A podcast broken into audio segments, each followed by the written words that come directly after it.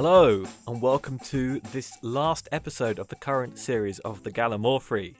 Thank you for joining us again. My name is Will, and joining me, as ever, is my co-host Nick. How are you doing today, Nick? I'm sad because, as you said, this is the last episode of this series, and it's been quite a journey learning about all these amazing things. And hopefully, everyone's learned a little bit as well.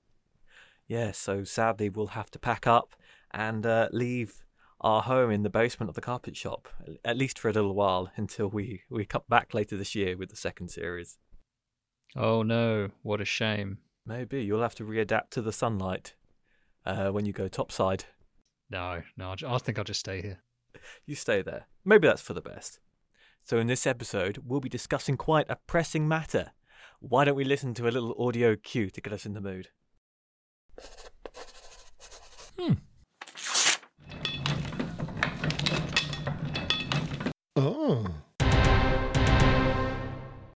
Yes, this week we're going to be talking about one of the most revolutionary inventions ever created, and that is the printing press. Because who doesn't love a book? You know, or a nice political pamphlet. Maybe you spend those long, lonely nights, as we do in the basement, looking at our favorite takeaway menus. You know, everyone has a different definition of a page turner. Yes, and by takeaway menus, I assume you mean copies of the Beano. Yes, but they're stained with madras, so it feels like one. oh, how I miss the carpet shop. Now, the printing press is something everyone knows. Everyone knows what a printing press is. But, funny enough, most people won't actually know who invented it or where it was invented. And, you know, being Europeans, we have a very European centric view on everything. We created all the great things that ever existed, which often actually isn't the case at all. And with the printing press, like most things in the world that we think we created, was actually created a very long time ago in Asia. So, for anyone who's unsure, a printing press, in its most simple terms, is a mechanical device which allows the mass production of printed documents. This is achieved through movable type, which is something we'll discuss later on. But witchcraftery, witchcraftery, I say. Quiet over there. Right. It basically allows text and documents and books to be mass produced, uh, loads and loads of identical copies to be made. And through this, it makes uh, the publication of texts more affordable and more accessible.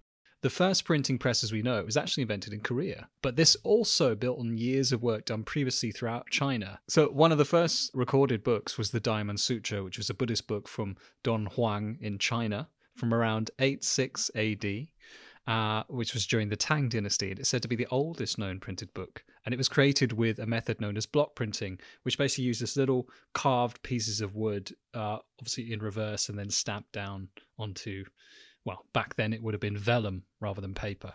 Yes, as you said, a, a lot of the elements um, which would become the modern printing press were in existence in China at the time. However, the difference between uh, their emergence in China and their later emergence in Europe was that the Chinese alphabet contains a whole lot more characters. So the gains in efficiency weren't anywhere near as great in China as they were when the printing press would later emerge in Europe. No, that's absolutely right. The the complex nature of the the different alphabets across Asia made printing a bit more difficult because alphabets, you know, there are hundreds and hundreds of different combinations. Whereas, you know, the European alphabet was a lot simpler. Even though you had this sort of early woodblock printing, it was time consuming to create these kind of books. Even when they introduced metal block printing, which was also developed uh, to produce books around Buddhist and Taoist texts, it was still a bit of a complex procedure. So the other important element was movable type.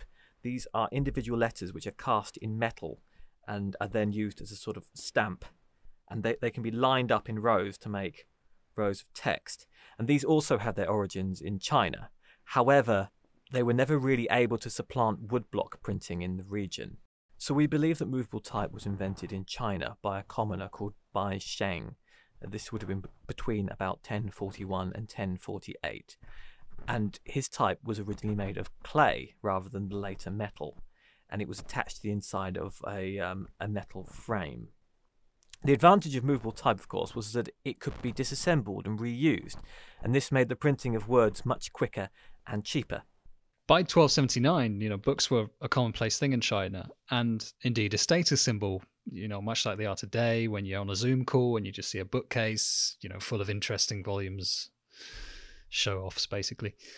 But unfortunately, this this clay baked system didn't last too long because by 1297 they returned to using wood, and there was a guy called uh, Wang Chen who printed a treatise on agriculture and farming practices called Nung Shu. So you know, a real page turner right there. I mean, whoa. Uh, and he created a revolving table for typesetters to organize with more efficiency. And Nung Shu is considered the world's first mass produced book, and it was even exported to Europe. But before we step into this, it's important to talk about one more person, and that's a person in Korea. Choyan Yuri was a civil minister in 13th century Korea. Uh, the country had been having trouble with invaders coming over and generally doing a spot of pillaging.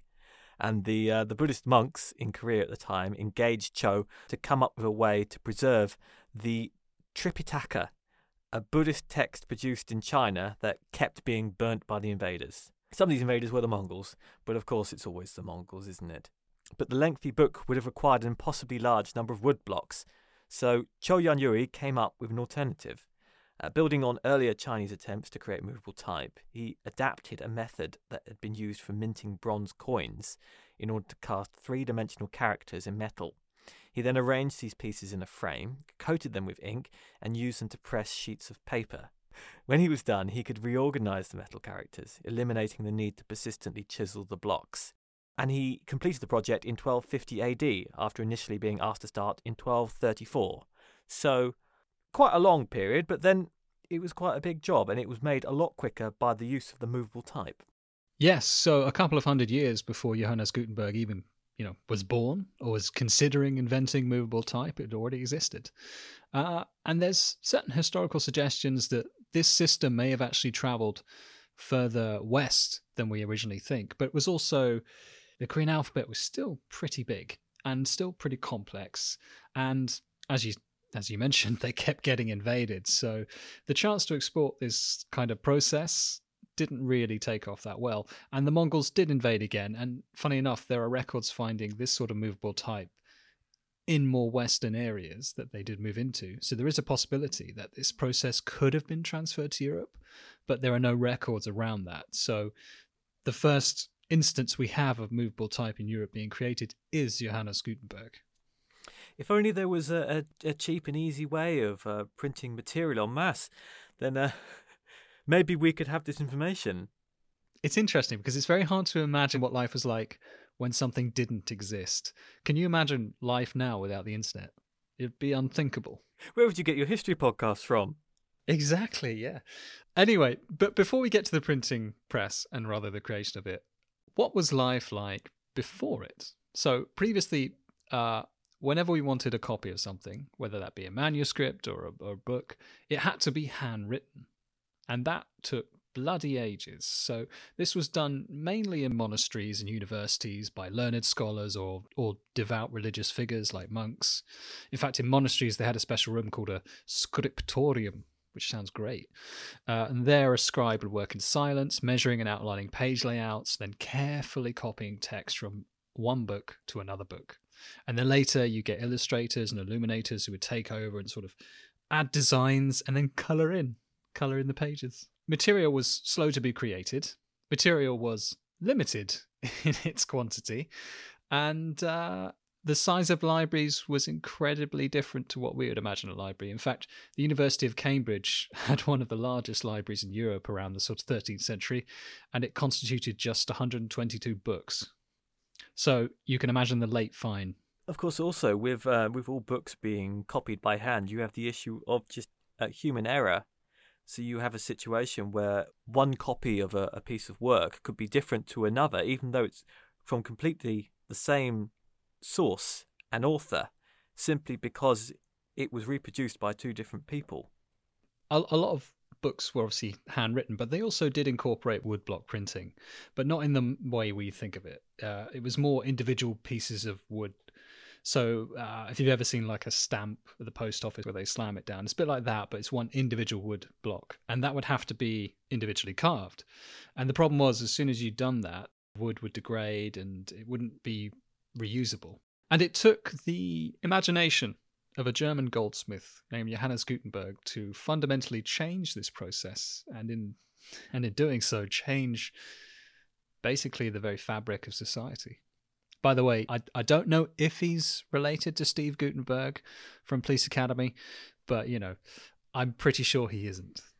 I'd like to think so, but um, sadly, the the sources are quite thin on the ground as far as uh, the Steve Johann Gutenberg relation is concerned. So Johannes Gutenberg was born in what was at the time the Holy Roman Empire, which is uh, present day Germany. He was born in the town of Mainz in the Rhine Main area. There are slightly conflicting reports uh, concerning the exact year of his birth. We believe it was probably sometime between 1394 and 1404. Uh, the city of his birth, Mainz, uh, have declared that they believe that he was born on the 24th of June 1400, uh, though this was most likely so that they could conveniently celebrate 500 years since his birth in uh, the year 1900. But 1400 is, is a nice year. There's not a whole lot of information about Gutenberg's life uh, before he invented the press. There's not a whole lot after either. Most of our knowledge rests chiefly on the books which he produced and on a relatively small number of documents which are kept about him. He, we know that he fell into debt several times, and uh, and records were kept of this. So most relate to legal or financial matters. So the surname Gutenberg is derived from a house which um, Johann's father inherited. This suggests that the family was probably relatively well off, uh, and we believe that his father was likely involved in the cloth trade. As an adult, Gutenberg took an interest in printing. Later on, he moved to the city of Strasbourg, where he continues to research printing. We know that by 1448 he'd moved back to Mainz and had taken a loan from a local moneylender called Johann Fust in order to develop his press. He set up a workshop in the town, and it's here that he began printing various texts. Yes, by 1448 he was settled in Mainz and he had his own shop, thanks to those loans from from Fust. it's it's kind of funny really because he developed this idea because he wanted to make money. So it's you know desperation is the mother of invention. And what his process was was very similar to actually the Korean process that we we mentioned earlier. He took letters, created them in reverse in brass, and then made molds of these using molten lead. So he'd obviously used some of his experience as a goldsmith and uh, a metallurgist and he used metals that he was familiar with, like lead, tin, and he cast 290 blocks of letters and symbols and created his own ink. He then adapted a wine press that allowed him to slide paper in and out. So it squeezed all the moisture and the water out of it from the paper after printing. And among his first publications printed using this movable type system were the Poem of the Last Judgment and the Calendar for 1448. So, you know, uh, I think the latter probably was the most useful and then uh, a few years later, he prints his infamous series of Gutenberg Bibles, around 180 copies of a 42 line Bible. And part of Gutenberg's technique for creating these blocks was he was trying to imitate the essence of the handmade volumes that preceded him. It was still beautifully illustrated, it was still beautifully written, but it was just much easier to create. And sadly, only 22 of the original Bibles are known to be in existence today and they can fetch upwards of around 30 million a copy. So if you're down your local charity shop, make sure you have a little dig around. Yes, uh, sadly, Gutenberg could have used that cash himself, as it wasn't long before uh, Johann Fust, who had lent him the money to build the press, uh, called the loan in. Gutenberg couldn't afford it, so Fust sued him and was able to take control of Gutenberg's workshop, um, as well as half of the printed Bibles. The ordeal almost bankrupted Gutenberg. He did go on to set up another printing workshop, however, little records exist of this endeavour, and it's believed it probably wasn't anywhere near as successful as, uh, as the first one. So it's kind of a sad end for Gutenberg. He was later given a title by uh, the Archbishop von Nassau for his work. Uh, this included a stipend of 2,000 litres of wine, which I'm sure anybody would probably be quite happy with and Gutenberg continued to claim this until his death in 1468. Gutenberg himself kept very few records during his life, and little is known about him other than a few of his more notable achievements. uh, and run-ins with moneylenders. It's just funny, isn't it? How there's a sort of great irony about these people who create these these devices that allow for the creation of things to be written down. and there's there's nothing written down about them. Yeah, it's kind of funny, isn't it? That Gutenberg created an invention which which really sort of enabled people to, to publish information, to share information, and yet he didn't really write down or share information about himself. Uh, It's, it's not like he couldn't have tried, you know, because paper had been invented a you know a couple hundred years before, and everyone was using it to you know write more correspondence and write their diary. You know, where's where's Samuel Pepys when you bloody need him? He's never around, is he? no, well, of course he's busy burying his cheese in the garden as always. So once Gutenberg had created his press, he kind of uh, let the cat out of the bag because within about 10 years of him creating this device, printing shops were popping up all over Europe. You know, German printers moved to different cities and they took with them these devices and the knowledge of printing books because obviously if you create something you need a market for it. So by settling in places like Venice and London, they had access to ports where they could create stuff and then it could be transported to other climes. So ships that left Venice carried religious texts and literature, but also uh, news. So they would sell these sort of four page news pamphlets to sailors and captains, and when their ships arrived in distant ports, the local printers there would then copy the pamphlets, hand them off to people who would then take them to different pubs and local gatherings where they would basically sort of- read them. And that's the sort of early beginnings of of modern news, really. That right there. It's a bit like someone standing on the bus today and reading the Metro out loud. I guess uh, the ability to, to just buy a newspaper or to, to open up a news website and, and to read the news is maybe something we take for granted these days. But it was Gutenberg's invention that really kind of heralded the um, the arrival of mass communication, and and with it permanently altering the structure of society. Suddenly, the circulation of information became far less restricted. It wasn't just elites and sort of religious leaders who could um, who could share this information. What the printing press did for society was arguably transformative, but also incredibly disruptive. And it and it also put the idea of truth up for grabs because suddenly people could create their own versions of truths. So obviously the most famous is Martin Luther when he posted his famous 95 thesis in 1517. But in 3 years his printed works had sold over 300,000 copies and uh, a religious reformation had begun. Weirdly, one of the, the things that came about was that you suddenly had this sort of transparency uh, opening up for a lot of the professions that had collected writings or been responsible for the creation of writings. So, a lot of formulas, scientific and wildly unscientific, were starting to be known and unraveled. No one had a great sense of being able to tell them apart, so it was difficult to uh, know whether someone was being a charlatan or someone was being truthful. It's interesting that the, the term fake news is, is something we associate with with the last few years, but it, it's really been there since the start. Yes. However, it did do one important thing. It did vastly improve punctuation, which we can all be thankful for. Uh, because, as you mentioned earlier, when individual scribes were replicating books, they would often, you know, make mistakes. They'd misspell words. They'd put the odd comma or apostrophe in the wrong place. And suddenly, you had the rise of a lot of grammar Nazis who would get their hands on printed books and go, well, that's wrong. That should be spelled like that, or that should say that.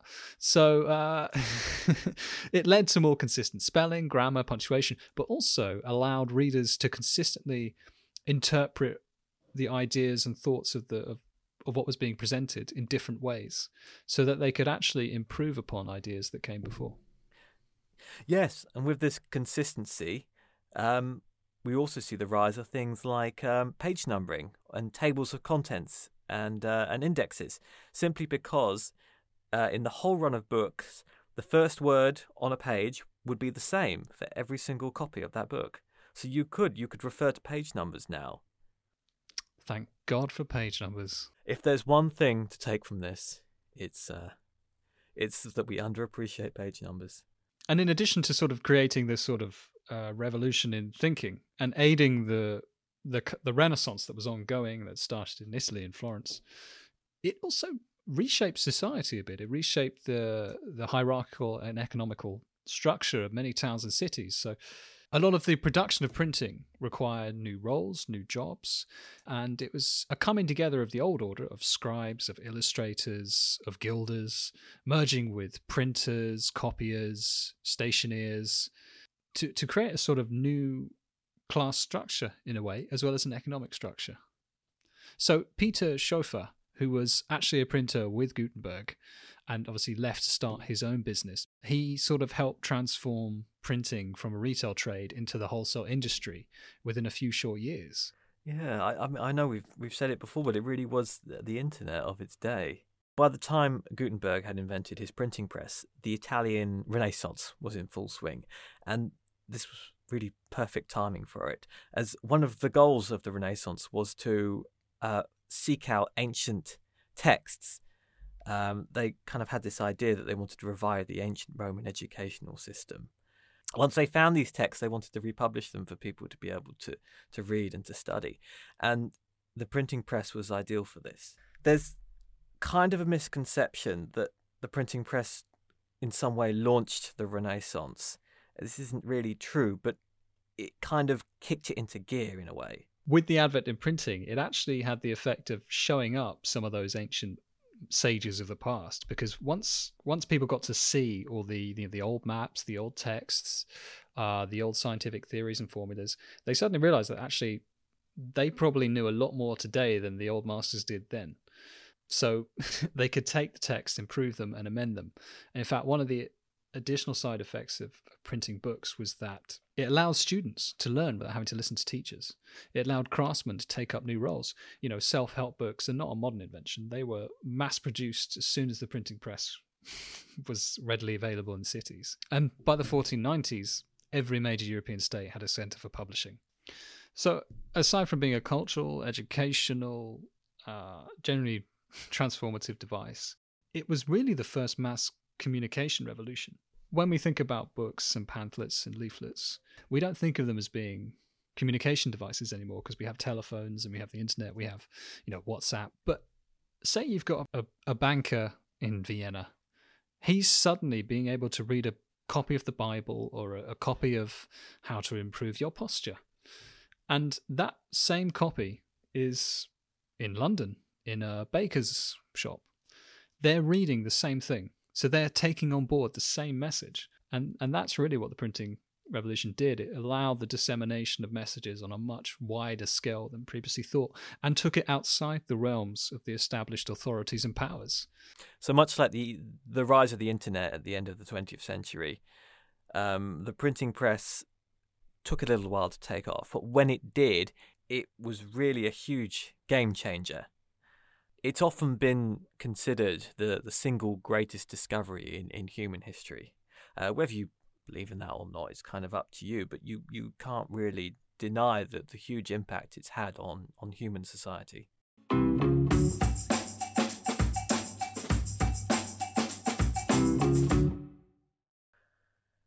Right, so now's the point in the uh, in the podcast where we would normally discuss uh, an interesting fact that Nick and I have found during the course of our research. So I think I'll go first for this one, if you don't mind. My interesting fact is that Johann Gutenberg, uh, his surname came from the name of a property which was inherited by his father. That was a, a surname that his father took on after Johann had been born.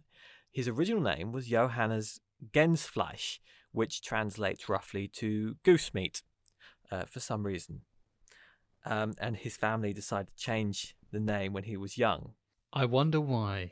You, you can understand why maybe he wouldn't want to be called Mr. Goosemeat. Was he a vegetarian? I don't know. Maybe. Maybe he was a vegetarian. Uh, I think I think Gutenberg being the the name of a property probably sounds a bit more impressive.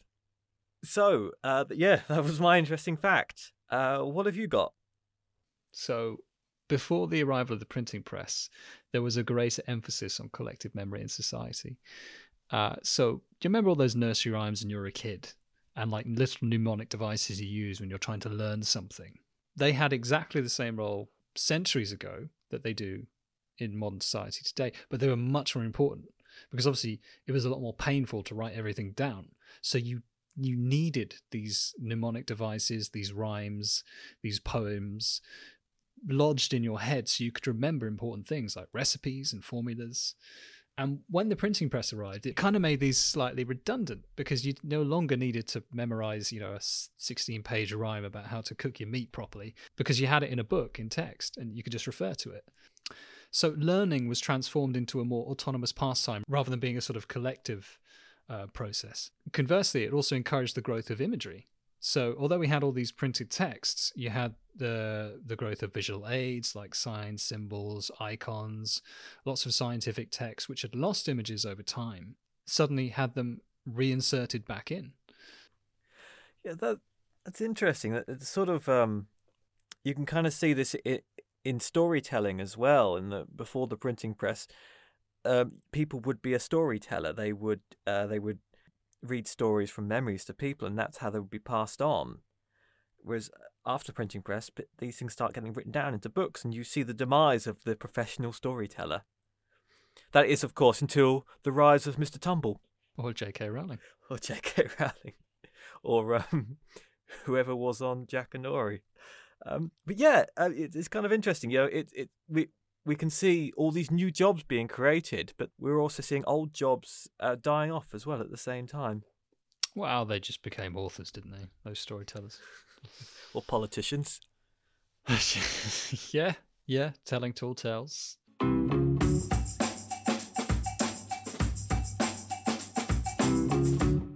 Now, uh, we would normally discuss uh, some myths that we'd like to dispel about the topic. So, Nick, what's your myth for this episode? We've kind of already addressed the main myth about Johannes Gutenberg not being the originator of, of movable type. But uh, one of the things I found interesting when looking at this was the idea of literacy. Uh, so, in in my head, a lot of medieval people were illiterate. But this, this probably actually wasn't the case.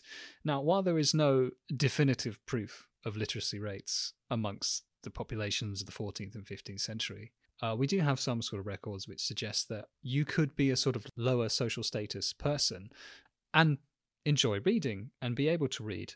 And just because you were rich or noble didn't mean you necessarily read. So there are a lot of nobles who just enjoyed sport and hunting who probably never picked up a book in their life. Literacy was never sort of black and white. So there was a lot more comprehension than previously thought.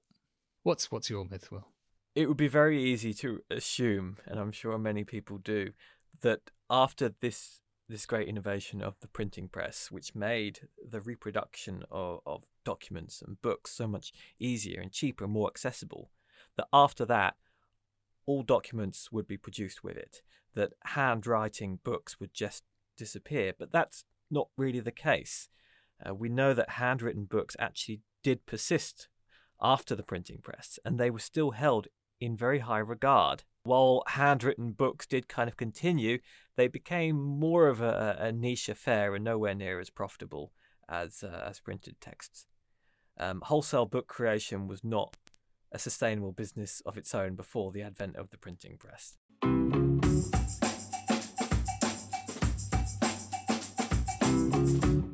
And that's the end of our podcast and the end of this first series of the Gallimaufry. Thank you for joining us as we take a hodgepodge look at history.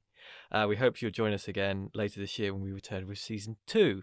Uh, but, Nick, what does everyone have to look forward to in our next series? Yes, thank you so much for listening, and, and hopefully you've you've been entertained, educated, and, and generally had fun. Uh, next series, we've got a whole host of fascinating topics from, you know, the origin of the post office to the world's first serial killer to where exactly that famous scream that you've probably heard in films a thousand times originated. So, those are just some of the topics which you can look forward to hearing all about when we return later this year. Until then, thank you for listening. Please do subscribe if you haven't done so already to hear as soon as we're back with another episode. Or you can email us at info at gallimaufry.show. Please do get in contact with us. We're always happy to have a word.